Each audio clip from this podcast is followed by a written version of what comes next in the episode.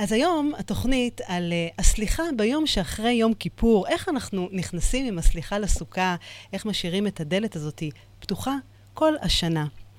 כי למעשה ככה, היה לנו חודש שכולו הייתה סליחה אחת משמעותית וגדולה, ונפתחה דלת, נפתחה דלת מאוד מאוד משמעותית, וכולי תקווה, כמי שעוסקת בזה ביום-יום, וככה רואה את הסליחה כסליחה יומיומית, יותר מזה, אפילו כשפה. כשפה שבאמת אה, חשוב להשתמש בה, חשוב ליישם אותה, לדבר בשפה, להבין אותה במשך כל היום. אז רציתי לשאול, לשאול אותך, איך משאירים את דלת הסליחה פתוחה כל השנה? ואתה יודע מה? אפילו יותר מזה, אם אני בכלל ככה פותחת את הנושא הזה, מה זו סליחה בשבילך? אז אה, קודם כל, אנחנו צריכים להבין איפה אנחנו נמצאים בכלל אה, מבחינת אה, זמן. היינו בחודש אלול, נכנסנו לראש השנה, אחרי זה עשרת ימי תשובה וכיפור. הימים האלה הם ימים של שפע שיורד מהשמיים, ימים של אני לדודי ודודי לי. דוד זה סימפטי, זה נחמד. יום הדין זה ראש השנה, עשרת ימי תשובה, זאת הזדמנות של נתינה, אבל יום כיפור זה היום הקדוש, יום של המחילה והסליחה. נכון. סליחה, ההגדרה שלה לפי עניות דעתי, כן. זה בעצם feeling good. Oh. להרגיש משוחרר.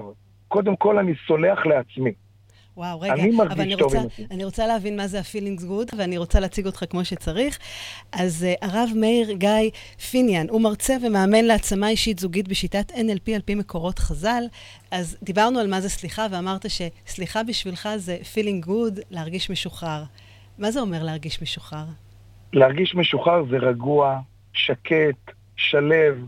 בעצם סליחה זה תהליך של האדם עם עצמו ועבור עצמו. זה בעצם נקודה חשובה שאדם סולח לאחר, לשני, לאשתו, לבעל, לשכן, הוא בעצם סולח, קודם כל הוא עושה את זה עבור עצמו, סולח לעצמו.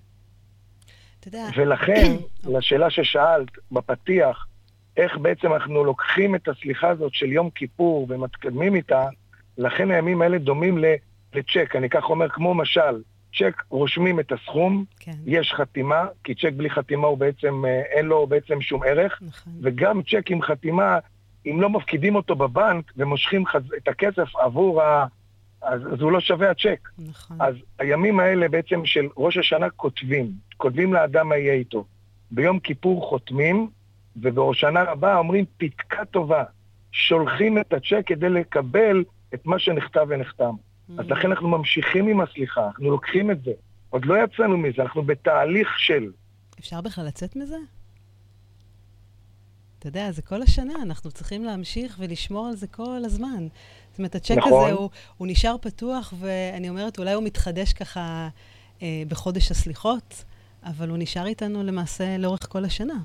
ממש כך, וגם, זה כמו פטל, יש את התמצית ומוסיפים מים. Okay. אוקיי. התמצית של המחילה והסליחה, אנחנו מקבלים את זה בימים האלה, את התמצית, ואנחנו כל השנה, כמו שאת אומרת, מוסיפים מים ושותים מהפטל הזה. נכון. וכל אחד לפי הטעם של הפטל שלו, זה הטעם שהוא איתם. ואני רוצה לשאול אותך, אמרת שסליחה זה קודם כל לסלוח לעצמנו. זאת אומרת, אחת השאלות שאני ככה נתקלתי בה בחודש האחרון, ובכלל, לאורך כל השנה, שבאמת אה, נפגשת עם אנשים כאלה ואחרים, ואנשים נפגעים, אתה יודע, אנחנו לא חסינים, וכולנו פוגעים ונפגעים. וכשאתה אומר לסלוח לעצמנו, איך לדעתך אפשר לסלוח לעצמנו כשמישהו אחר פגע בי? אז למה אני צריכה לסלוח? איך אתה רואה את זה? שאלה מצוינת, ושאלה שבאמת נשאלת.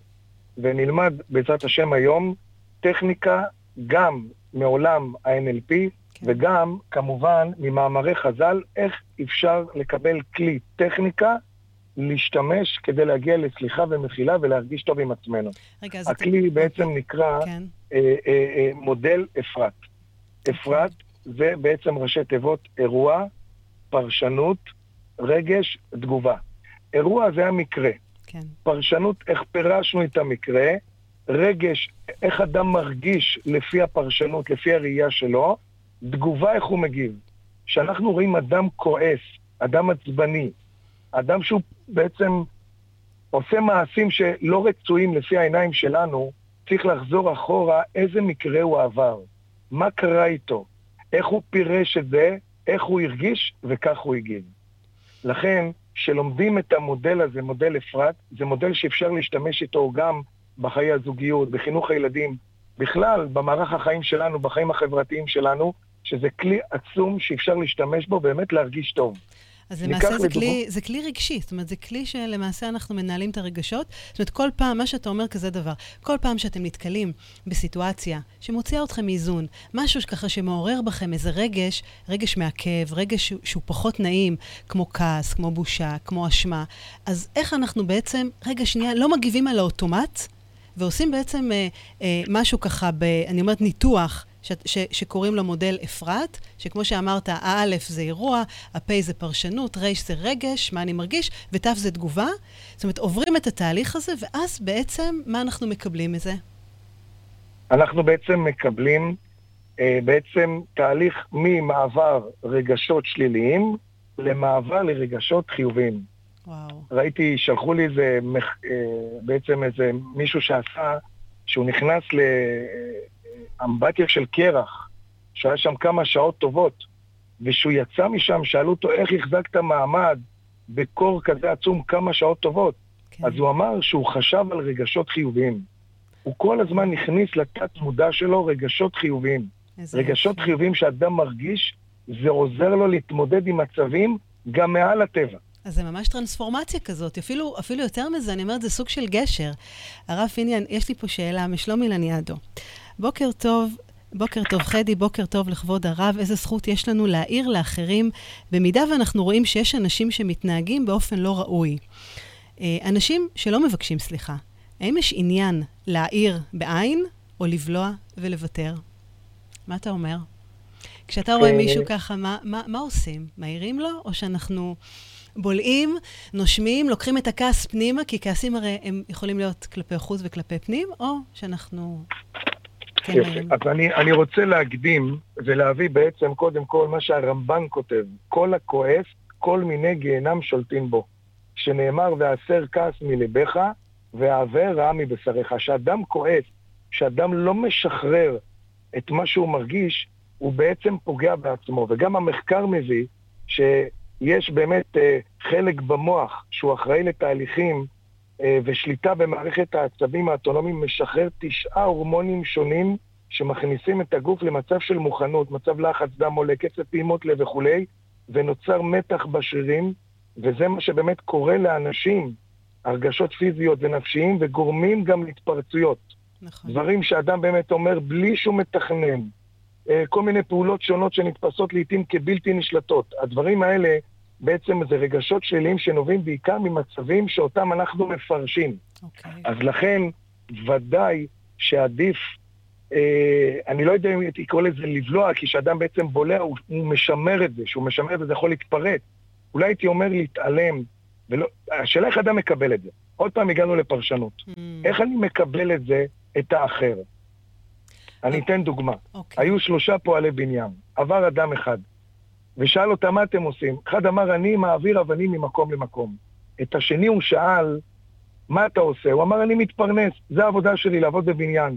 שאל את השלישי, ואתה מה עושה? הוא אמר, אני בונה בית מקדש. הנה ראינו, שלושה אנשים עובדים בבניין, אותה עבודה, אותם שעות, אותה משכורת, וכל אחד מפרש את מה שעושה בצורה אחרת. נכון. לפי איך שאדם מפרש, ככה הוא מרגיש.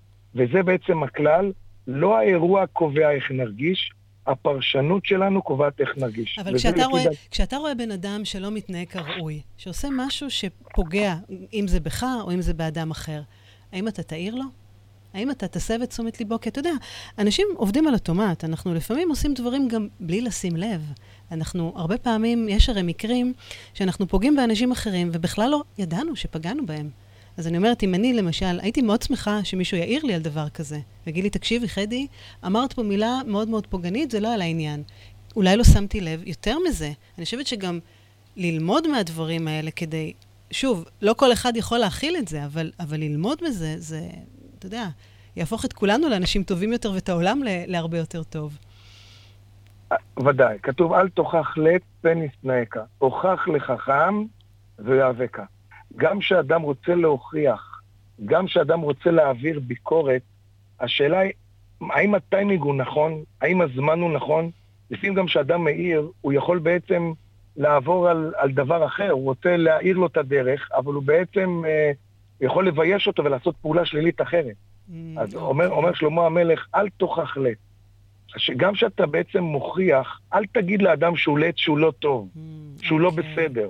הוכח לחכם ויאבק. תגיד לו שהוא חכם, שהוא טוב, אתה אדם טוב, אתה, אתה אדם מצוין, או אם זה אישה, יש לך כישרונות טובים, מצוינים. איך את מגיעה, או איך אתה מגיע למעשים כאלה? השאלה גם איך בעצם גישה משנה הרגשה. איך אנחנו בעצם מהירים, נכון. וגם מתי אנחנו עושים את זה. העיתוי. צריך למצוא את הזמן הנכון. אני חושבת שזה בדיוק עונה פה על השאלה. אחת הטכניקות שאני משתמשת בהן זה, זה שיטה שאני קוראת לה שיטת הסנדוויץ'. זאת אומרת, כשאני רוצה להעיר באלף או בעין לאדם כזה או אחר, אז אני קודם כל מתחילה במחמאה. מסיימת במחמאה, ובאמצע באמת אומרת מה שצריך להיאמר, אבל באמת עושה את כל, מש... את כל המאמצים אה, להגיד את זה במילים מדויקות, בטון וב... ובשפת גוף. ואני חושבת שזה באמת, ו- ופה זה מתחבר לכל מה שאמרת, וכמובן, כמובן הטיימינג, כי לפעמים בן אדם גם עדיין נסער והוא לא פנוי רגשית לאבד את, אה, את הביקורת הזאת. אז צריך להגיד את זה בעדינות ובצורה ככה, באמת, אה, שאחר יקבל את זה, ובטח שבטח, כמו שאתה אומר, לא לתקוף אותו.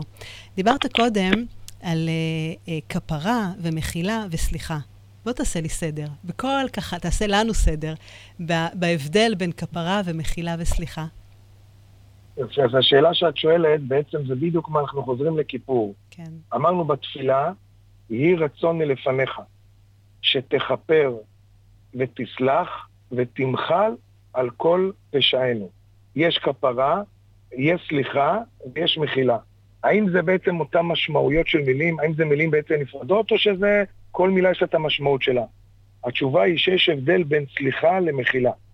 מחילה, ההגדרה היא זה שנמחל העונש, אבל החטא קיים. סליחה, זה לא רק שנמחל העונש, גם החטא נמחק. אז לפעמים, כשאנחנו בעצם מבקשים ממישהו מחילה, או יש לנו אפשרות לבקש סליחה, עדיף לבקש סליחה. כי סליחה אנחנו בעצם מבקשים ממנו שימחל לנו לא רק על העונש, שגם ימחק את החטא. רגע, אבל תעשה לי פה רגע דיוק פה. אני, אתה, אתה בעצם מפריד לי פה את החטא מהעונש. תן לי רגע בעצם, אני, אני רוצה להבין את זה. יש לנו חטא, זאת אומרת, מעשה שעשינו, שפגענו באדם כזה או אחר, והעונש זה בעצם התוצאה, מה אנחנו בעצם נענשים על, ה, על המעשה הזה, נכון? נכון. אז אתה אומר כזה דבר, שאני מבקשת מחילה, אז בעצם אני משחררת את החטא, אבל לא את העונש. וכשאני בעצם מבקשת סליחה, בסליחה גם יש עוד אלמנט של תיקון ושיפור, ולכן אני בעצם משחררת גם את, ה, את המעשה עצמו.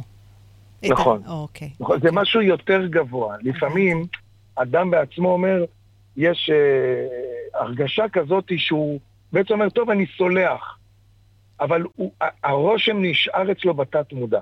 כן.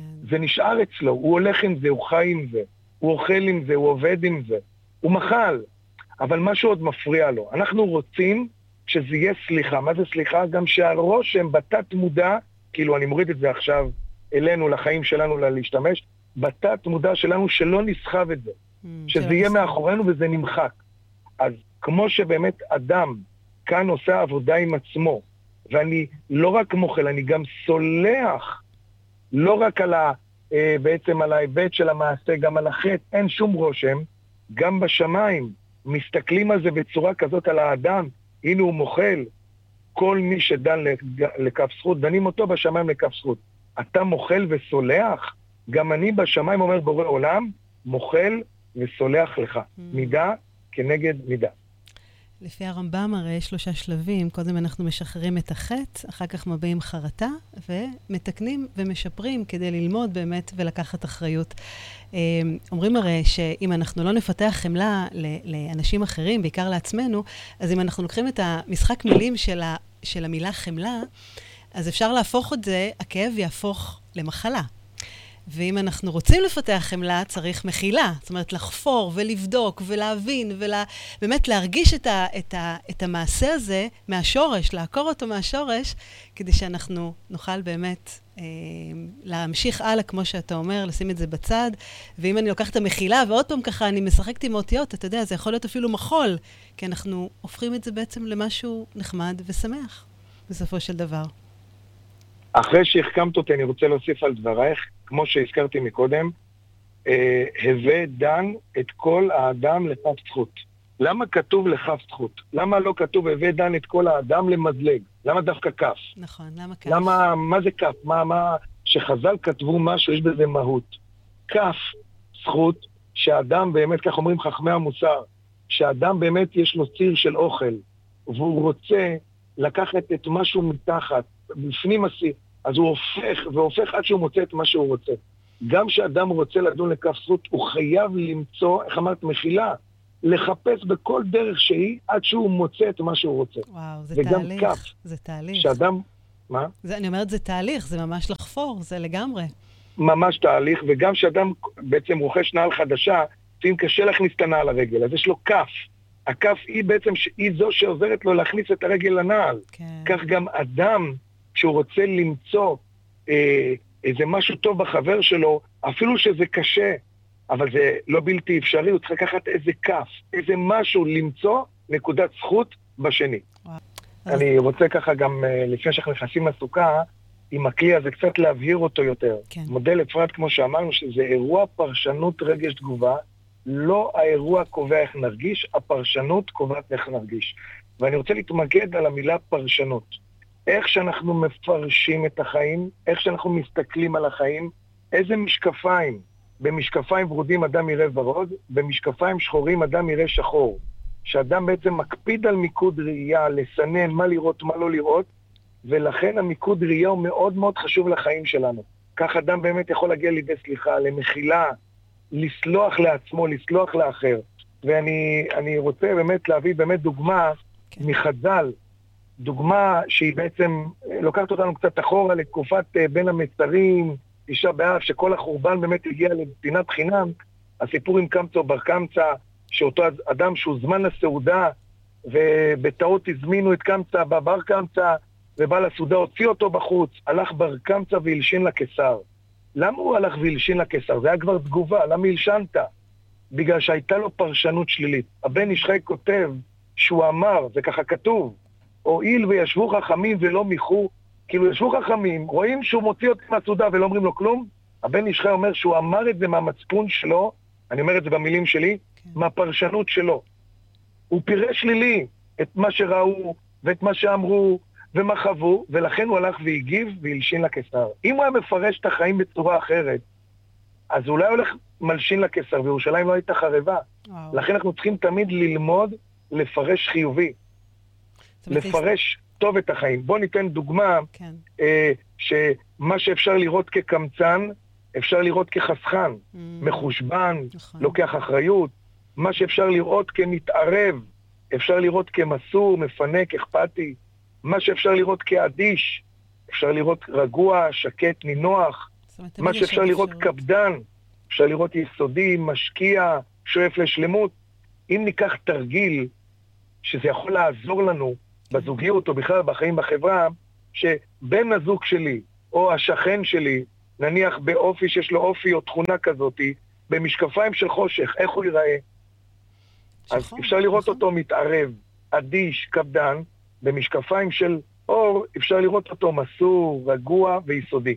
ולכן, אם ניקח את התרגיל הזה ונשתמש איתו, ולפרש את החיים זה אימון, אימון מוח, לאמן את המוח לראות נכון את החיים. זאת אומרת, לתת עוד פרשנות, הרי אנחנו מגיבים כל כך הרבה פעמים על אוטומט, ומאוד קל לנו באמת לקחת את המשקפיים השחורות, כי ברגע שקורה משהו, אז אנחנו מוצפים בכל מיני רגשות שמעכבים אותנו. ואני אומרת, אם באמת ככה ניקח את המודל הזה, ויש כלים נפלאים לנהל רגשות, ובאמת זה אחד המודלים, באמת שאני אומרת, מלמדים אותו באקדמיה וכולי, והנה אדם קואוצ'ר כותב, מודל אפרת הוא מודל מדהים, אני אימצתי אותו בחיי והוא יעיל מאוד, וזה נפלא ונהדר, ואם אנחנו נצליח, כל פעם שקורה משהו, להסתכל בעוד משקפיים נוספות על הסיטואציה. כי הסיטואציה, כמו שאתה אומר, היא אותה סיטואציה. שאלה איך אני נותנת לה את הפרשנות. ולפחות אני אומרת, תנו לכם את ההזדמנות להסתכל עליה בעוד, בעוד צורה. בעוד צורה כזו או אחרת.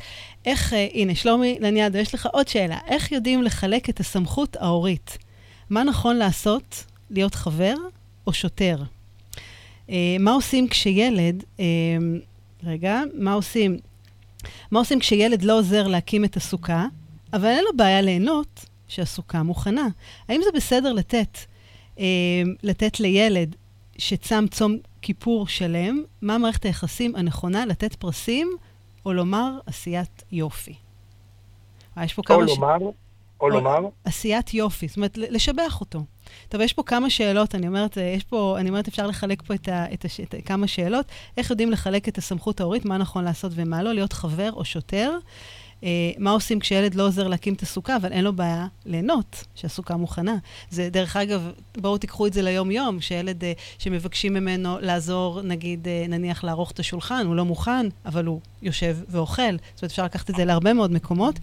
אה, ואיך באמת, אה, והאם אנחנו מפרגנים במתנות על... אה, על למשל, אם ילד שם יום כיפור שלם, מה, איך אנחנו בכלל מתייחסים לכל הנושא הזה? אוקיי, אז עברנו ככה לחינוך ילדים. כן. מעניין לעניין באותו עניין, כן. הכל אותו עניין בעצם. Uh, הנושא, קודם כל שאלה מצוינת ובאמת היא, היא פרקטית, כי אני חושב שהרבה חווים את זה, במיוחד בתקופה הזאת שלנו, עכשיו בבית עם הילדים וכל הסגר והכל, אבל השאלה בעצם כללית, זה לא, לא על, אה, איך אומרים, על רגל אחת, אבל הרעיון הוא שאני אלך מהסוף להתחלה, שבעצם ילד שעשה מעשה טוב, ומצ'פרים אותו על זה, אז בעצם הוא מרגיש שהוא עשה טוב עם עצמו, ולאבא זה ייתן לו בעצם כמו דחיפה כזאת, התניה חיובית לעשות שוב. אז אני לא רק מצ'פר אותו ונותן לו פרס על מה שהוא עשה, שם או צמה, כל הכבוד, אני גם אומר את זה, ואני לא רק אומר את זה, הטכניקה היא גם לשאול אותו איך עשית את זה, איך צמת, איך התמודדת, בוא תספר לי. זאת אומרת, להיות שותף, שואל... שותף למה שהוא עבר למעשה. כן, למה? למה? מחר, מחרתיים, אז אולי הפרס הזה לא יעניין אותו. מה אבא יביא לי? במבה? מסטי? קנה לי אה, אה, משחק מסוים? הוא יגדל קצת יותר. הפרס לא יעניין אותו, אז אולי האתגר גם לא יעניין אותו. אני רוצה שיישאר לו רושם. איך אני משאיר רושם? זה גם לאדם מבוגר. איך עשית את זה? מה עשית? תספר לי על התהליך. דיברת על תהליכים. Mm-hmm. בתהליך. אני רוצה שתספר לי על התהליכים שלך מה חווית, מה עברת, איפה הקושי, איפה נקודת המשבר, איך עברת אותה. מחר שהוא יתמודד עם עוד משהו כזה, צום, או מבחן, או אתגר בחיים, הוא, י, הוא ישאל את השאלות האלה עוד פעם, הוא ידע לענות לעצמו. זה יפה, זה גם uh, באמת uh, לקחת את ה... משהו, ש... סוג של חוזקה שלו, ו- ולהרים אותו. זאת אומרת, באמת לגרום לו גם להאמין בעצמו, ו- ויותר מזה, אני חושבת ש... כשמה שאתה אומר, שאנחנו שותפים לדרך, אז אני באה ואני אומרת, תקשיב, אני רוצה ללמוד ממך. זאת אומרת, עשית פה משהו נפלא ונהדר. בוא, בוא תספר לי איך עשית את זה. שזה? אני אומרת, הערכה עצמית של הילד פה מאוד עולה ועולה, וזה מאוד יפה. נכון. ומה אתה אומר? הורים צריכים להיות חברים או שוטרים? ככה, האם, האם הורים צריכים להיות חברים או שוטרים? כן. ובעצם הורה הוא בעצם דמות סמכותית. לילד. ילד צריך לקבל את הגבולות שלו. מאידך, מאידך גם ילד צריך לקבל את החום מההורים. גם וגם. תמיד תהא שמאל דוחה וימין מקרבת, אומרים חז"ל. השאלה ששלומי שאל, זו שאלה שחז"ל שאלו. תינוק, יצר ואישה, תמיד תהא שמאל דוחה וימין מקרבת. מה הפירוש? שמאל זה היד החלשה, ימין זה היד החזקה. בדרך כלל יש המון ביקורת, קפדנות, אה, ציפייה מהילדים שיעשו, שיאמרו, שיתנהגו כמוני, שיעשו את מה שאני רוצה. כמה מחמאות כבר יש בבית? בוא נראה, אם נעשה את זה ב-100%, 80% ביקורת, 20% מחמאות. נכון, והלוואי, נכון. והלוואי. למה אתה לא עושה, ולמה ככה, ולמה ככה, לגמרי. נכון. אנחנו צריכים להפוך את הקערה על פיה, גם זה דור אחר, זה דור שונה. התמודדות אחרת, כל הטכנולוגיה, כל ההתקדמות הזאת, פעם לא היה את זה. אז הם חווים דברים אחרים. אוקיי. עכשיו, תמיד צריך שיהיה שמאל דוחה, 20% ביקורת ו-80% מחמאות. שיהיה סמכות... זאת אומרת, מה שאתה אומר זה שילוב של הכל, ויחד עם זה אנחנו חייבים להציב גבולות כהורים. זאת אומרת, לדעת ודאי, באמת... ודאי, ודאי. הם צריכים לדעת שהם גרים פה, הם שומעים לכללים, כן. אבל מתנהלים בבית בחמימות, באהבה, ואנו ההורים, אנו ההורים המחנכים, שלום בית שווה חינוך ילדים, שווה דוגמה אישית. ואם אתה אומר... הרב קבסליטה כן. תמיד אומר את זה בהרצאות, שלום בית שווה חינוך ילדים, שווה דוגמה אישית. כשאני מתנהג טוב, אני המראה של הילד. נכון. ממילא גם הוא יתנהג טוב. דרך אגב, זה, על כל, זה. על כל... נכון. אה, זו התשובה לסוכה, אוקיי. איך התשובה לסוכה? זאת אומרת, אם, זאת אומרת, אם אני מבקש שהיא... עזרה מהילד שלי והוא לא מוכן לעזור, אז מה? זה נכון שהוא ייכנס לסוכה? קודם כל אני שואל, אני צריך לדעת למה הוא לא רוצה לעזור. למה אתה לא רוצה לעזור? אני עבד. אני כל הזמן מעבידים אותי בבית הזה. למה אני ולא הוא? הנה, עכשיו זה מתחיל להיות התחרות. אני עייף, מג... אני לא, לא בא לי, אני עייף. כן. עוד פעם, זה פרשנות. איך אני מפרש את הילד שלי שהוא לא רוצה לעזור לי? מה זה, אתה גוי? אתה רוצה מצוקה? איך אני מפרש אותו? מה, אני עבד? מה זה, למה אתה מרגיש עבד? אני לא אמרתי, אני אף פעם לא אמרתי להורים שלי שאני עבד. למה אתה אומר שאתה עבד להורים? מתחיל להיות מניפולציות, ופתאום דברים פילוסופיים ושאלות. לא, לא. קודם כל צריך להבין את הילד, למה אתה לא עוזר, מאיפה זה בא, מה מפריע לך. נכון. ולאחר שקיבלנו תשובות, לאחר שקיבלנו תשובות, אנחנו צריכים לעשות לו התניה חיובית. מה זה סוכה? מה המעלה של סוכה? מה החשיבות של בניית סוכה? למה אנחנו בונים סוכה בכלל? מה זה סוכה? וואי, אני חושבת שזו נקודה נפלאה. אתה יודע שאני חושבת כהורים, זה תופס אותנו כל כך הרבה ביום-יום, שפתאום ילד אומר מילה כזו או אחרת, אה, לא במקום, או כועס, ואנחנו ישר מגיבים בתוקפנות גם כן, כהורים, במקום להגיד, רגע, אולי יש פה איזה מצוקה. אולי יש פה איזו בעיה שהוא מתמודד איתה. אתה יודע, לא מכין שיעורים ו- ולא מוכן ללמוד למבחנים, זה לא סתם כי לא בא לו, כנראה יש פה איזו בעיה הרבה הרבה יותר עמוקה. ועם השאלות האלה, באמת, שאנחנו בוחנים, אז אפשר באמת אה, אה, לעזור לו לפתור את זה. אין ספק. אז הנושא של הפרשנות הוא סופר סופר חשוב ותופס אותנו ככה באמת ביום-יום. אה, לגמרי, זה, זה ממש שמה. בואו נדבר קצת על סוכות, כי ככה אנחנו מתקרבים גם לסיום, ואני רוצה ככה באמת לנגוע ב- בסליחה, בסוכה, בשמחה, שככה מאוד מאפיינת את החג הזה. אז uh, בעצם חג הסוכות הוא בעצם uh, חותם לנו גם את התוכנית ואת כל מה שדיברנו פחות או יותר על קצה המזלג, על מודל אפרת, כן. קצת נגענו בחינוך ילדים. הנושא של חג הסוכות זה uh, המאפיין של השלום. ופרוס עלינו סוכת שלומך. הסוכה נקראת שלום. לא אומרים חג פסח שלום, לא אומרים חג שבועות שלום. סוכה נקראת סוכת שלום. למה?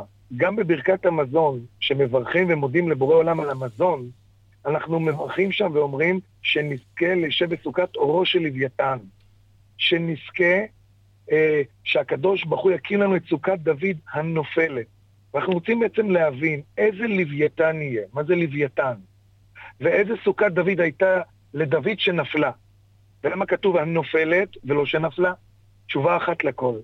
הסוכה היא כנגד ענני כבוד. כשיצאנו ממצרים, היו לנו שלושה פרנסים. משה הביא לנו תמן, מרים את הבאר, הארון ענני כבוד. ענני כבוד בעצם היו שוחחים ומקיפים את עם ישראל במדבר, כן. מגינים עליהם מהשמש, צל, שמירה, ענני כבוד שמקיפים את עם ישראל מכל ארבע רוחות, שבעה עננים. וכנגד הענני כבוד האלה אנחנו בונים סוכה. זה אחד הדעות. הארון מידתו הייתה אוהב שלום ורודף שלום. אוהב את הבריות ומקרבן לתורה. אוהב את הבריות. הנה עוד פעם נקודה גם לתשובה של שלומי. לאהוב את הילד, לאהוב את הבריות. כן. כשאדם אוהב את השני, הוא יכול להשפיע עליו. Mm. אם אדם לא אוהב את השני, הוא לא יכול להשפיע עליו. וככה אפשר לקרב את הבריות. אז הארון מידתו היא שלום. והיות והסוכה היא כנגד הארון, כל הסוכה היא שלום. ולכן שנזכה לשב בסוכת אורו של לוויתן, לוויתן זה מלשון ליווי. מי שראה בים, לוויתן תמיד מלווים אותו מיליוני דגים. ליווי, ליווי זה אחדות. הרחמן הוא יקים לנו את סוכת דוד הנופלת. סוכה זה בית המקדש. בית המקדש חרב על מה? על שנאת חינם. הזכרנו את קמתא ובר קמצא. כן. על מה ייבנה בית המקדש? על ידי אהבת חינם. אם נגיע לפרשנות חיובית, אם נגיע לאהבה ואחדות ושלום, בית המקדש ייבנה. בית המקדש זה סמל שעם ישראל מאוחדים ואוהבים אחד את השני. ואמרנו פעם, כשיסוד היסודות זה כמו בצבא, יש כומתה אה, אה, סגולה וכתומה וירוקה, ולכל כומתה יש סמל של חיל מסוים. כן. תפקידים שונים, צבעים שונים, מדים שונים, לכל חייל כתוב על החולצת צה"ל, כי כולם אותו תפקיד, גם אנחנו דבר, בתור כן. יהודים. זה האחדות שלנו. כיפה כזאת, זה... כובע כזה, לבוש כזה, נניח עדה כזאת, מנהג כזה, על המצח של כולנו כתוב בן של מלך, בת של מלך. זאת אומרת, אנחנו עדיין כולנו, כולנו ביחד. אני רוצה לשאול אותך ככה שאלה לסיום, כי אנחנו ממש ככה מתקרבים לסוף. אתה אמרת דברים נהדרים ונפלאים, ודיברנו ארוכות פה על מודל אפרת, איך לנהל את הרגשות ועל הפרשנות, ובאמת איך אנחנו יכולים קודם כל להיות טובים לעצמנו, לשמש דוגמה אישית ו- ולראות את כולם באורח חיובי וכולי. וזה נשמע נפלא ונהדר. ו... אני אומרת, אנחנו עכשיו ככה רגע לפני חג סוכות, ש, שזה חג ככה שמזמין אותנו לשבת ביחד כמה שאפשר, מבוגרים וילדים וחברים ומשפחה, ולשמוח במה שיש. ואני אומרת, בשביל לעשות את זה, כמו שאתה אמרת, אנחנו צריכים אחדות בתוכנו. ויותר מזה, אחדות עם כל החברה שסובבת אותנו. עכשיו, זה לא, באמת, אנחנו כולנו כרגע נמצאים בתקופה לא פשוטה. ויש המון קשיים והרבה כעסים מכל הכיוונים. אני פוגשת כל יום סיפורי חיים באמת באמת קשים, ש, שלא, שקשה לו ליפול בהם, אתה יודע, לתחושה כזאת של חוסר צדק ואשמה ואונים. איך בכל זאת אנחנו שמחים בתקופה הזאת, ומצליחים לחגוג את חג הסוכות כמו שצריך? אז יופי. שאלה באמת שנשאלת, ושאלה באמת חשובה אה, לחיתום של התוכנית. אה, התשובה היא, אם ניקח את המודל אפרת ונשתמש איתו לפרש את המציאות שלנו, אה, בואו נשאל את עצמנו, איך אנחנו מפרשים את זה? איך אדם מפרש את מה שהוא רואה, את מה שהוא חווה? כך הוא ירגיש, כך הוא יגיב. אם נלמד לפרש, וזו עבודה, אני עושה סדנה של כמה מפגשים רק על פרשנות, זה, זה כלים, זה ערכים, זה טכניקות, איך לפרש, איך ללמוד לפרש. כן. אבל שיהיה לנו משהו שניקח איתנו, אנחנו אומרים ב, בתפילה בבוקר, במזמור הראשון שפותח, ברוך שאמר והיה העולם. ברוך אומר ועושה, מרחם על הבריות, מרחם על הארץ, גוזר ומקיים. האדמו"ר מסקולן, זכותו תגן עלינו אמן. פירש מה זה גוזר ומקיים. מקיים יש לזה פירוש מוציא לפועל. גוזר ומקיים, מקיים זה נותן כוח קיום לעמוד באתגר בניסיון. אם נבין שהקדוש ברוך הוא, שנותן את האתגר, את הניסיון, הוא גם נותן את הכוח של הקיום. איך אמרנו בצבא? אה, קשה בטירונות, קל בקרב. בקרב כן. זה אימון. זה אימון. אנחנו כרגע באימון. אימון של אמונה. כן. שאדם מאמין, האמנתי כי אדבר. להאמין שהקדוש ברוך הוא נתן לנו כוח להתקיים. תאמין בעצמך. וואו, זה יפה. וזה מה שדיברנו גם, שביום כיפור אומרים בסוף התפילה של ערבית, והוא רחום יכפר עוון. כן. על מה אומרים והוא רחום יכפר עוון? הרי אין עוונות באותו יום. כולם היו בטלית, בבית כנסת, נכון, תשובה, תענית. ביקשנו סליחה חודש שלם, ובמיוחד גם ביום המשמעותי הזה, אז על מה? איזה עוון? שאדם לא מאמין בעצמו שיכול להתחפר לו. אה. שאדם לא מאמין בעצמו שיכול להתאר. מה, בורא עולם יכול לסלוח לי? מה, בורא עולם יכול למחול לי? כן. אם, אתה, אם אדם לא מאמין בזה, והוא רחום יכפר עוון. צריך להאמין בעצמך, להאמין בעצמנו שיש לנו כוח לסלוח, כוח למחול, ועל ידי זה אנחנו משחררים מעצמנו, מרגישים טוב, עוברים מרגשות שליליות לרגשות חיוביות, וגם הקדוש ברוך הוא מוחל לנו. ויש פתגם שאומר, כמו, כמדומני רבי ירוחם ממיר, זכותו תגן לנו, כותב את זה, כמו שאדם צריך להאמין ולדעת את החסרונות שלו, כן. אדם צריך לדעת ולהאמין במעלות שהשם נתן לו. להאמין בעצמך, להאמין בעצמך. וזה יסוד. היסודות שצריך לקחת מיום כיפור. וזה סליחה. ואני אומרת, וזה באמת ככה מסכם לנו איך אנחנו משאירים את הדלת של הסליחה פתוחה כל השנה, ותאמינו בעצמכם. יותר מזה, אני אומרת שמה שאמרת זה, זה דברים נפלאים, ו, ובאמת תיקחו מזה ותאמצו את זה, כי אף פעם לא ניתנה, ניתן לנו אתגר בלי שניתן לנו היכולת לעמוד בו, ואנחנו הרבה הרבה יותר חזקים ממה שנדמה לנו. וכן, וסיימנו ככה את, אה, את יום כיפור, את הסליחות, את הווידויים, את התפילות, ועכשיו באמת הגיע הזמן להתחיל את השנה החדשה ולהתרכז בשמחה ובאחדות ובאור החיובי, וכמו שאמרת, באמת לעשות את הטרנספורמציה הזאת עם דברים שליליים לדברים חיוביים, וזה כן, זה אפשרי. זה הכל עניין של בחירה בסופו של דבר. אה, הרב פיניאן מאיר גיא, תודה רבה לך על שעה ככה מלאה בככה כל מיני הרהורים, תובנות, על סליחה, על סוכות, ובאמת אה, עם פנינו קדימה לשנה ברוכה, לשנה בריאה, לשנה טובה, טובה ו- ומתוקה. אז uh, תודה רבה שככה הצטרפת אליי לשידור. בשמחה רבה, ואני גם כמובן מודה לבורא עולם שזכיתי וזיכה אותי להיות האורח, uh, כמובן, של התוכנית שלכם. וגם אני מאחל לך אה, פתקה טובה. דיברנו על זה שיש שנה טובה, יש כן. חתימה טובה, עכשיו אנחנו בשלב של להגיד פתקה טובה, כי כבר שולחים את הפתקים, שלכל המאזינים, לכל עם ישראל, אחדות ואהבה ושלום, וסליחה ומחילה, שתמשיכי לעשות חיל בתוכנית ולעזור להביא את האנשים לתובנה מה זה סליחה אמיתית, וגם כמובן תודה לכל המאזינים שהקשיבו, ביניהם ידידנו היקר שלומי, וכל החבר'ה והצוות של אה, מלאכת הקודש שעובד שם מאחורי הקלעים. תודה, תודה רבה לך. תודה שהאזנתם לעוד פרק בתוכנית סליחה יומיומית. אהבתם? דרגו אותי ב iTunes, תירשמו לפודקאסט, תשתפו עם חברים, והעיקר, אל תשכחו לבקר באתר שלי www.חדי.סליחה.co.il. תקראו על הסדנאות שלי, תזמינו הרצאות ועל עוד דרכים שאני יכולה לעזור לכם לשחרר את העבר, לשחרר כעסים ולסלוח לעצמנו. אז נתראה בפרק הבא.